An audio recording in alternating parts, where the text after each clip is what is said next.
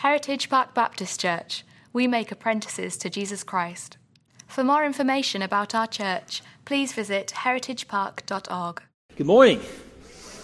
Happy Father's Day to dads in the room, and I'm really grateful that you are here at church this morning. I am, uh, my name's Jarrett. I'm our student pastor, get to work with our teenagers, and uh, the summer is such a busy time. Love the summer, but also grateful to get to open the Word with you. So uh, if you want to op- open up to John chapter 4, that's where we'll be today, and we're going to cover so much ground, verses 1 through 30. Uh, so I hope you're ready to kind of move a little bit. I love this passage. It is one of my favorites because it shows us so much about who Jesus is, who we just sang about, the King of Kings, and who John paints as the Lamb of God, the true light, and, and the living water. Uh, we get to see so much about who Jesus is. But what's remarkable about John chapter 4 is that it takes that Jesus, King of Kings, and brings him down to our soil, brings him down to our level, and even puts him in your face a little bit. A little bit uncomfortable. Uh, so you can think about it this way. Maybe you have a friend or this kind of friend who, when they call you and they say, How are you? you know that with that person, it's not an invitation to small talk. They really want you to spill your soul to them. Even if it's just over a cheeseburger at Five Guys, they want you to spill your soul. So I had this conversation with my roommate the other day, or former roommate of mine the other day, and I know that's going to be a two hour long phone call when it comes. So I got to mark out the time for my day. Do you have this friend? Yeah? Uh, Jesus is sort of going to do that with this woman that we're going to meet today. But he does it with such grace and kindness that she actually leaves this interaction very new and changed and very much sent back into her world with a new purpose. So if you're ready to go, can you say, I'm ready? All right, so uh, John chapter 4 is where we'll be, but in John chapter 3, you'll remember that Jesus meets our friend Nicodemus, who uh, is a good leader for us because he asks questions, but not so much for his day. Asking questions is a no no. So he begins to ask Jesus these questions, and Jesus uses words like born again and eternal life. And that's a problem for Nicodemus, who says, I'm old and my mom is dead, so how am I supposed to be born again? Right? These are weird things. And Jesus' teaching and his uh, disciple making is really starting to make waves. But right now we are hanging under this banner of God so loved the world. And it doesn't say that God so loved just his people, the Jews. It's the world. And uh, John chapter 4 really clues us into the fact that Jesus really meant what he said when he says that I so love the world and everyone in it. Uh, so Nicodemus is hearing all these really, really odd things, and Jesus is going to say some weird things to this woman in John chapter 4. But uh, he decides, and to his disciples, to travel north to the Galilee area because he's kind of trying to starting to make some waves in the Judea area. So he's going to pick up and move, but he doesn't go around Samaria which is what Jews normally do to avoid the Samaritans because there's some real rivalry going on there. He decides, in fact, the text says he has to go through Samaria, and we're going to see here in a second. So I'm going to pick up in verse chapter, uh, verse seven, chapter four, verse seven, and just read a little bit here. So Jesus is in Samaria, and he parks at a well just outside uh, the city of Sychar, and it's Jacob's well. Very significant spot in the Old Testament, and you'll see that here in a minute.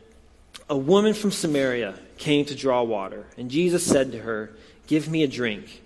For his disciples had gone away into the city to buy food. The Samaritan woman said to him, How is it that you, a Jew, Ask for a drink from me, a woman of Samaria, for Jews had no dealings with Samaritans. And Jesus answered her, If you knew the gift of God and who it is that is saying to you, Give me a drink, you would have asked him, and he would have given you living water. The woman said to her, Sir, you have nothing to draw water with, and the well is deep. Where do you get this living water? Are you greater than our father Jacob? He gave us this well and drank from it himself, as did his sons and his livestock. And Jesus said to her, Everyone who drinks of this water will be thirsty again. But whoever drinks of the water that I will give him will never be thirsty again. The water that I will give him will become in him a spring of water welling up to eternal life. And the woman said to him, Sir, give me this water, so that I will not be thirsty or have to come here to draw water. So, you can see above verse 7, Jesus has to go through Samaria. Why does Jesus have to go through Samaria?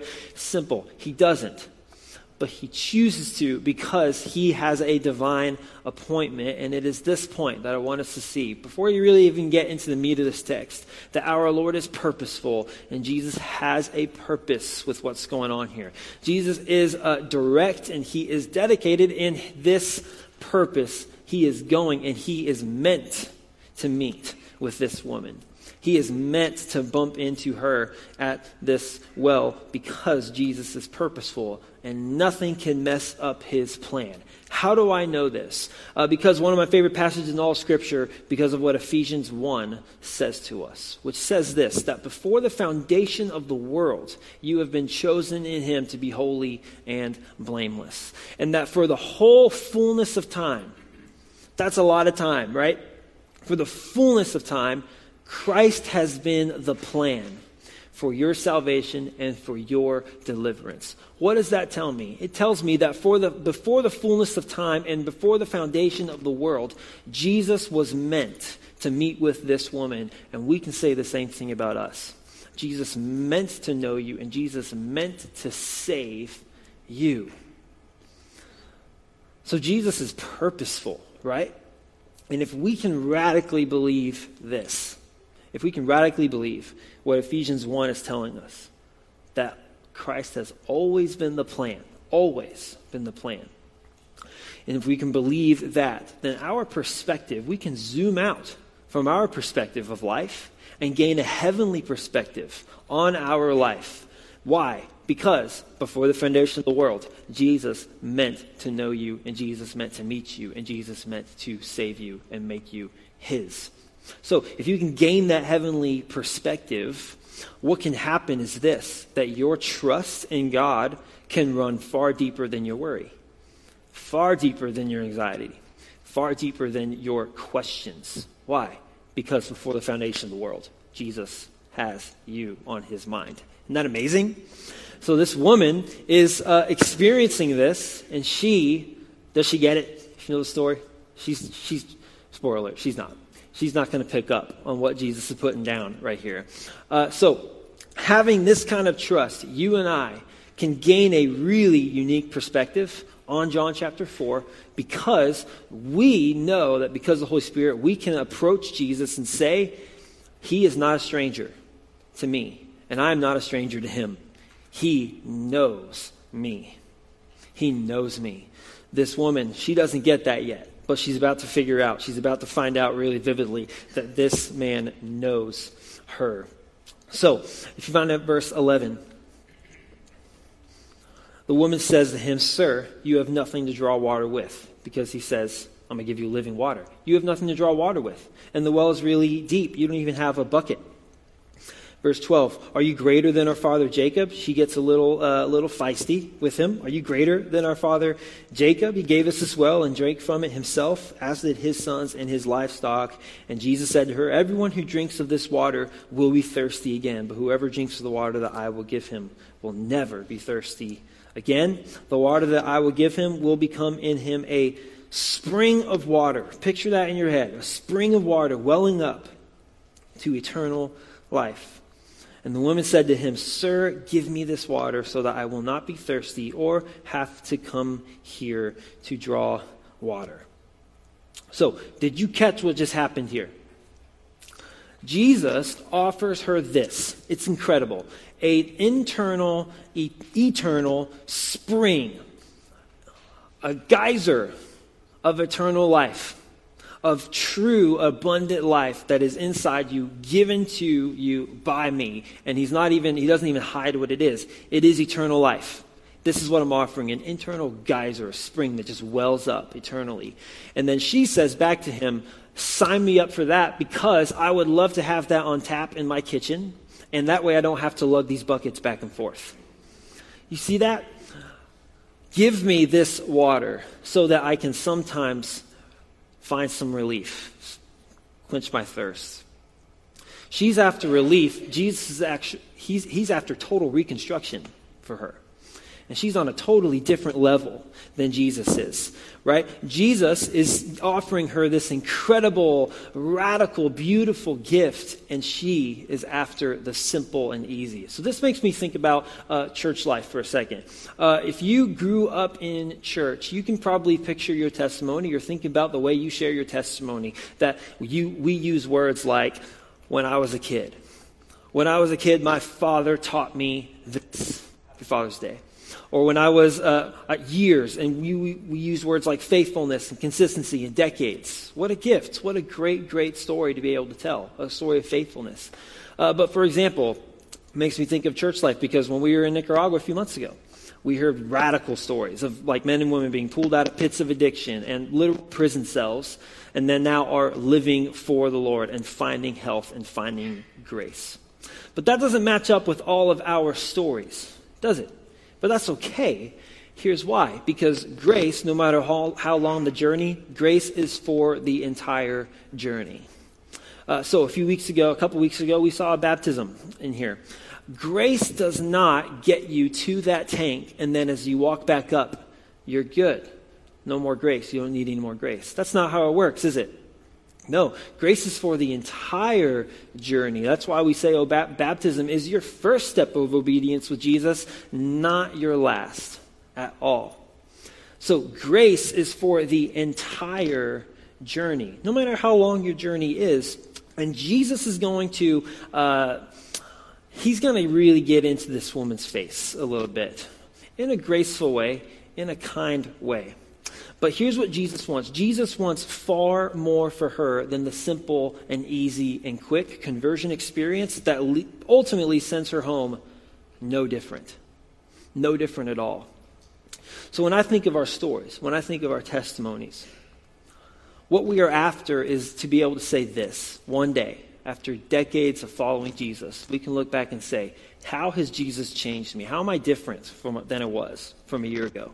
How am I different than I was five years ago? And maybe, probably, how am I totally a totally different person than I was 10 years ago? Grace for the journey. Grace does not stop at the beginning. Grace is for the entire journey of walking with Jesus. But what this woman wants, what she desires, is the really quick and easy and simple conversion experience. That's what she wants. She wants the kitchen sink water when Jesus is really, he wants to flood the house from the ground up. Total reconstruction. So there are totally different levels here. She wants the quick and easy. Jesus wants her heart. So, what does Jesus say? If you know the story, but if you don't know the story, you would never guess where Jesus goes after this. Because he wants to do something. He wants to make sure that she does not leave this interaction the same. So, what does he say? Verse 16 Go call your husband. Well, we're going to learn from her that that's going to be a little bit of an issue for her because she does not have just one ex husband, two, three, four.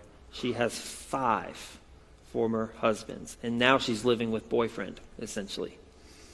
So when Jesus says, Go call your husband, can you imagine what goes on inside of her? Maybe her heartbeat spikes a little bit, she starts sweating a little bit, starts thinking, how am I gonna, how am I gonna maneuver this? And what does she do? She gives him the simplest answer possible I have no husband. And what does Jesus say? I know. You're right. For you have had five husbands. So I want to ask you this question Why does Jesus want so much more for you than just the easy, quick, and dry experience that ultimately leaves you the same and no different. Why does he want more for you than that? Go call your husband and come here, he says.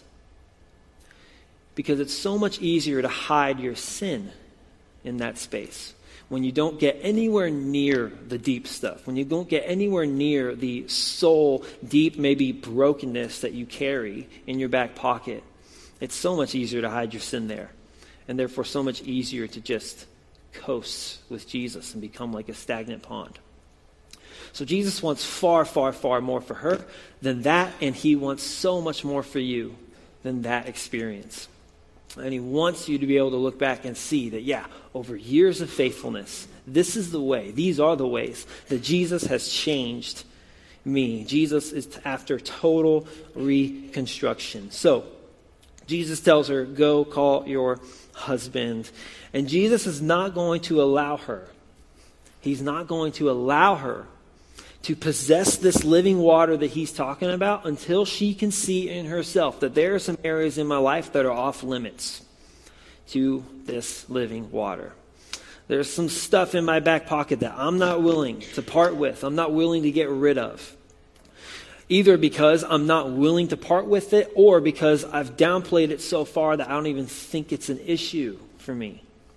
But in reality, she has this uh, deep, deep, deep, dark um, brokenness that she carries. Here's the thing we don't know her story. We don't know. Five husbands. Is she immoral? Is she a serial adulteress? Like, we, we don't know. It doesn't tell us that. Has she been widowed five times over?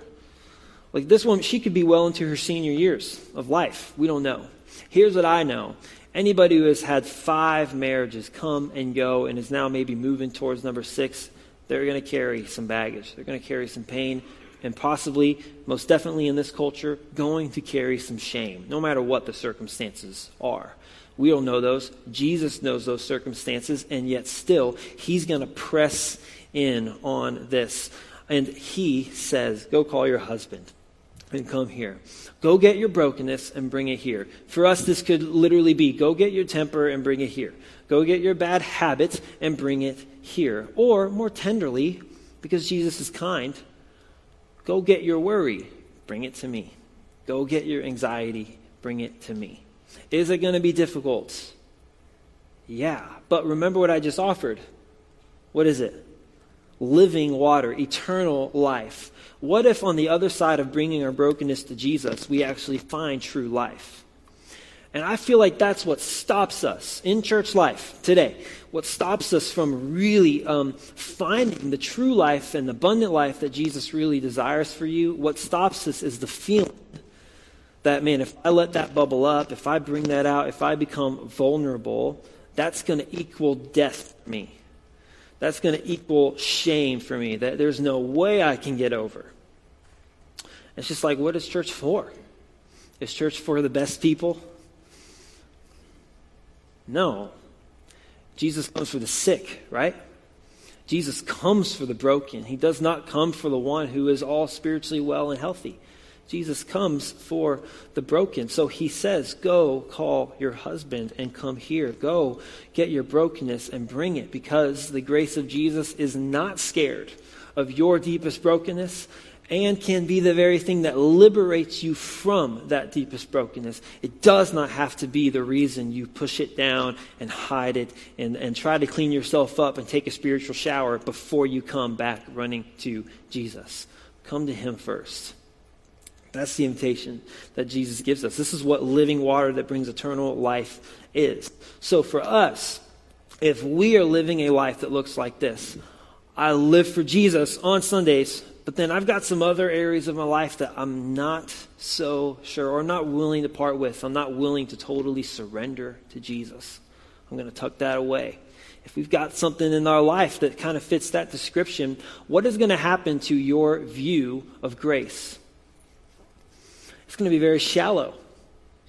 Very shallow because we convinced ourselves that there's no way anything can cover or free me from that brokenness that I'm just carrying with me, dragging behind me. No way can anything cover that. And our view of God's grace becomes very shallow. But if you look at the way Jesus is describing this living water, eternal life, a spring that wells up inside, is that very shallow? No, not at all. It's the opposite of shallow. It is eternally deep. And this is the grace that Jesus is offering to us, to you and I. Not, hey, go clean yourself up so you can come and walk in this ankle deep, shallow pool. Uh-uh. Jesus' grace is deep, and Jesus' grace is so much deeper than even your deepest brokenness. Praise the Lord for that, right? So, uh, Jesus is going to really press in uh, with this woman. He's going to really make her uncomfortable and even step on her toes a little bit. But what is happening here is this this is, uh, it's water fountain grace versus old faithful grace. Have you ever seen that geyser? Anybody seen that? I actually haven't. I would love to go someday. Uh, but one, Water Fountain Grace, is very neat and tidy and stays in its lane. The other, it's faithful, but devastatingly powerful.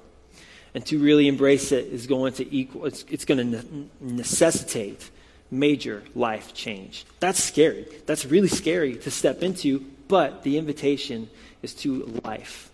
Eternal life, which for me can mean two things. It is life that lasts forever, but it is also the most abundant life now. Like eternal life does not wait for you. And the eternal life does not wait for you to get to glory, right? It begins as you step into life with Jesus. So, um, the wellspring that Jesus is offering to us is a kind of abundant life. So, let's continue this conversation. Jesus says these very weird things, and she finally discovers or picks up on the fact that he's saying something different. This man is saying, he's talking about things that are way beyond my experience. Okay? So, what does she say in verse uh, 19? Sir, I perceive that you are a prophet. And then she's got this question that seems to be out of the blue. Our fathers worshipped on this mountain, but you say, Jews, that in Jerusalem is the place where people ought to worship. And Jesus said to her, Woman, believe me, the hour is coming when neither on this mountain nor in Jerusalem will you worship the Father. You worship what you do not know, we worship what we know, for salvation is from the Jews. But the hour is coming, no, is now here, when the true worshippers will worship the Father in spirit and truth, for the Father is seeking such people to worship him. God is spirit, and those who worship him must worship in spirit and truth. So, so, too much to talk about in those verses. But what I really want you to see is Jesus' kindness. See Jesus' kindness as he answers her question. Does he want the simple and easy for her? No. He wants far more for that, for her than that. So he's going to press, press, press. And he answers her question, and it's not a dodge. Great, right? It's not a dodge. Jesus doesn't just dismiss her because Jesus' rule of our lives does not smush us down like a tyrant. He raises us. He raises us up with him. You read Hebrews for all about that. Uh, Jesus raises us up. He wants us to take this journey with him, side by side. So he does not dodge her question, which is so unbelievably kind for me. But he does it in a very truthful way. He just lays out the truth. Here's the deal between Jews and Samaritans you worship what you do not know, and we do. Why can Jesus say that? Because he's Jesus. He gets to. He can have the authority for that. He can just lay out the truth. This is the way it is. Salvation is going to come from the Jews. This is how God is going to work for, through salvation histories through these people. But then he kind of gives her some gospel language. The hour is coming. No, it's, it's here. And things are going to be different from now on. Think, like the, the way that you've experienced God is so cookie cutter, is so set in stone. You have to do A, B, C so you can get God. And no longer is that going to be the way things work because God is now Spirit, which means God is present. Means God is He's manifesting Himself to us in brand new ways. Little does she know who's sitting right in front of Him. My goodness. So, uh, Jesus, he answers her question. He kindly answers her, her question, and he answers it with a lot of truth. But he doesn't just answer the surface level question. Jesus wants the heart, right? So, Jesus answers the heart behind her question. So when I was reading this passage, I've read this passage hundreds of times. I used to think, man, she's dodging Jesus. She's just trying to change the subject, trying to uh, trying to dodge it with a doctrinal question, which is valid. But I also feel like this that this is not so much of a dodge as it is her expressing to Jesus a very deep issue that she has with God, a deep question that she might have for the Lord that before she really dives in with, with the Lord, before she really gets serious about this, she's going to want some clarity on this. Anybody relate to that? Having a question for God? I think we can all really relate to that. Having a question for God. And maybe it's not so much a question that makes us pull back from our faith. Maybe in a really beautiful and like paradoxical way, it's the kind of question that makes you really rely on your faith, even though you would still love to have that answer. That's still a thing. It's still a question in your mind. She's got a deep concern that she has when it comes to thinking about God. And she just wants to see if she can get some clarity. And how kind is Jesus to be so patient with her, to actually give her an answer.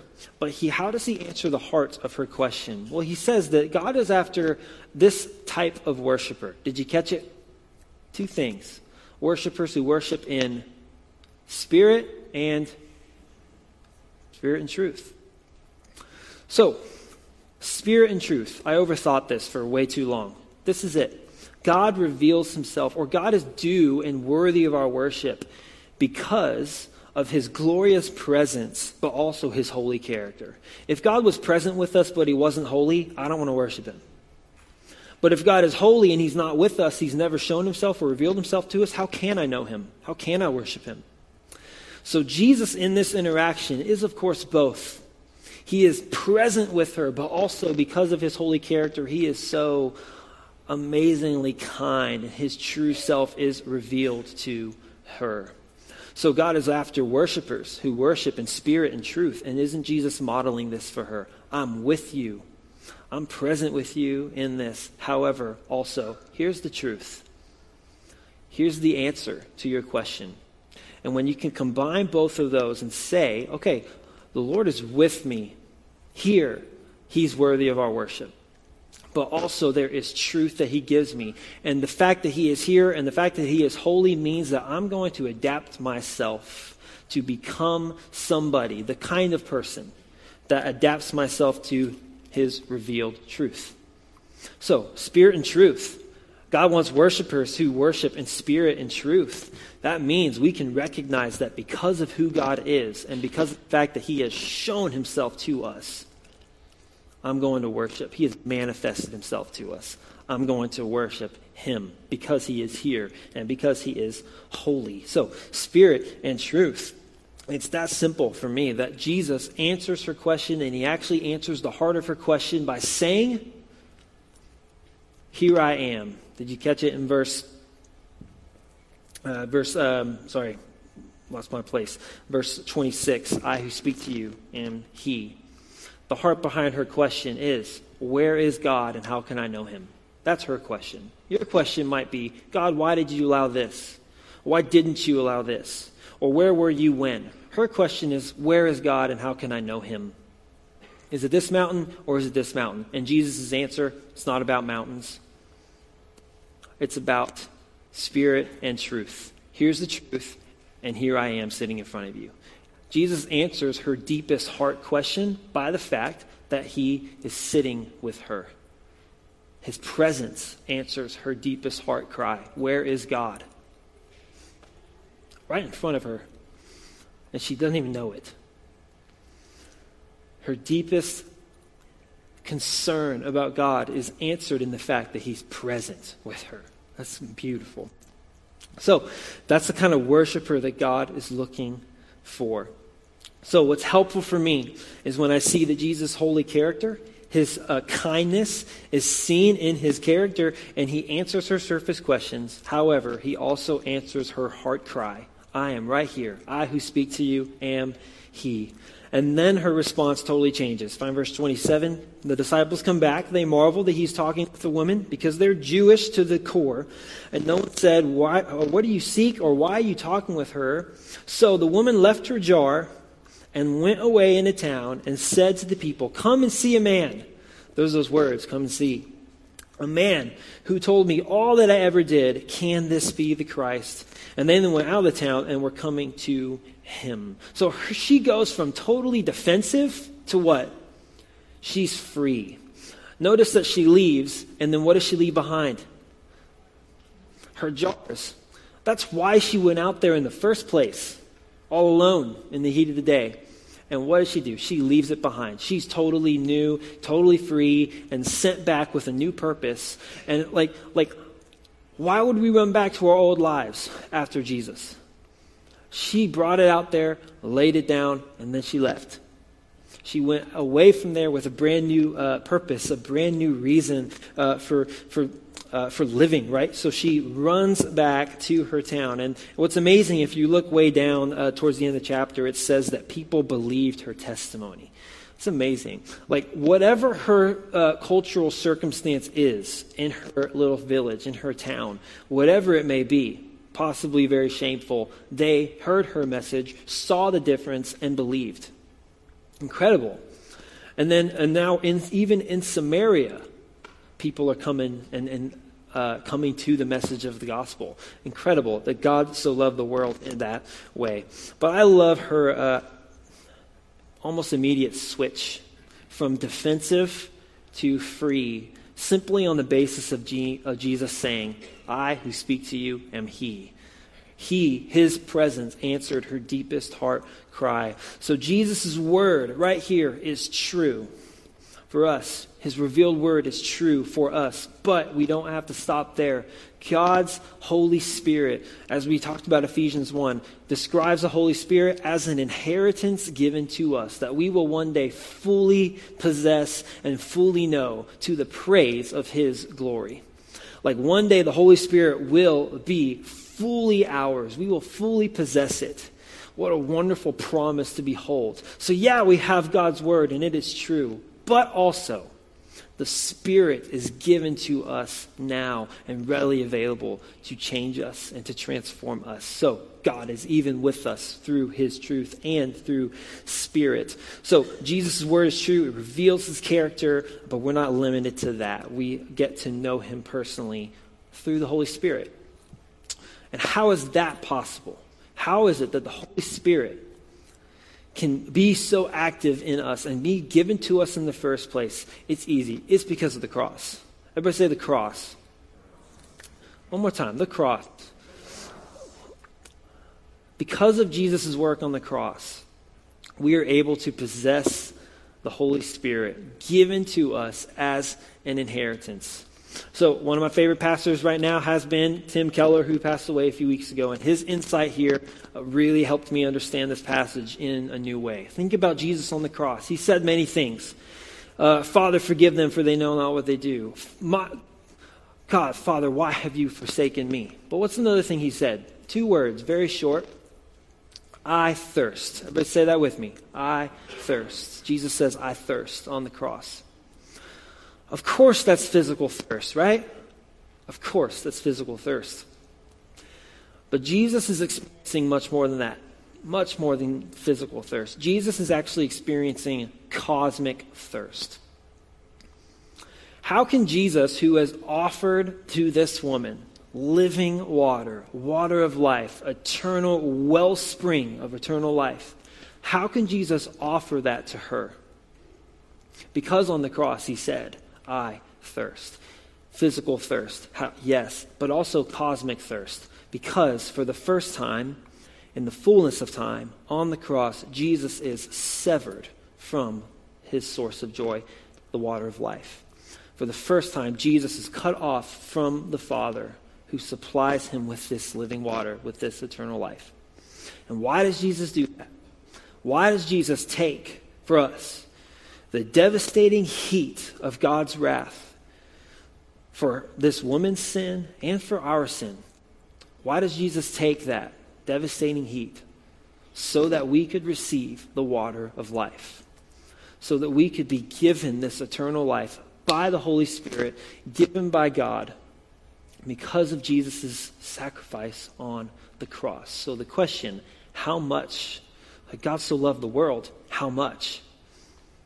That's how much that he would take that kind of heat, God's wrath, so that we could eternally drink the water of life that he's offering to this woman. She doesn't get it at first, but because of who Jesus is and because of his revealed self to her, she runs away, freed and sent because received this message from Jesus. This is what he's offering to you. He wants so much more than just us to waddle around in an ankle deep pool of grace. He wants to flood us. He wants to fill us with an overwhelming, abundant, never ending spring that, that, that continually fills us and continually looks at our brokenness, the, the table, become vulnerable with, looks at our brokenness and bubbles it up we call it sanctification. Jesus makes us well, and Jesus makes us holy by continually filling us with abundant life. So I want to put this uh, sentence before you Jesus' work on the cross. It's a long sentence. It says this that true change begins with looking to the cross of Jesus, who took your sin in full, paid for it in full, so that you could fully share in his total victory over your sin and therefore live a fully abundant life. True change begins with looking to the cross and seeing and realizing this is what it costs Jesus to be able to offer me living water, eternal life. It costs my sin. And the beautiful, beautiful thing about this passage is that Jesus says to her, Go call your husband. And Jesus says to us, Go grab your sin, bring it to me. I know. Jesus knows, Jesus knows, Jesus knows. How does he know? Because he paid for it on the cross. That's how. Because he paid for it. Let's pray.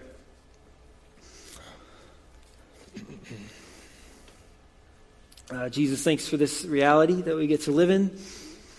This is not a make believe story. This is not just a good story, Lord. This is your true self, your kind character, and your holiness put on display for this woman. But Lord, thank you that you do not just stomp us down. Lord, you, you invite us to interact with you. You invite us to come to you with our brokenness, with our deepest heart cries, with our concerns. You invite us to, into your presence, Lord. What an amazing reality. And to sit in front of you and say, Lord, because of you, I can be different. I can be changed. Lord, thank you for the cross and taking our sin, all of it. And thank you, Lord, that that is sufficient to cover us. Your grace is sufficient to cover even our deepest brokenness, even our deepest sin. Lord, you know and you still cover us and you still love us. Lord, what a gift.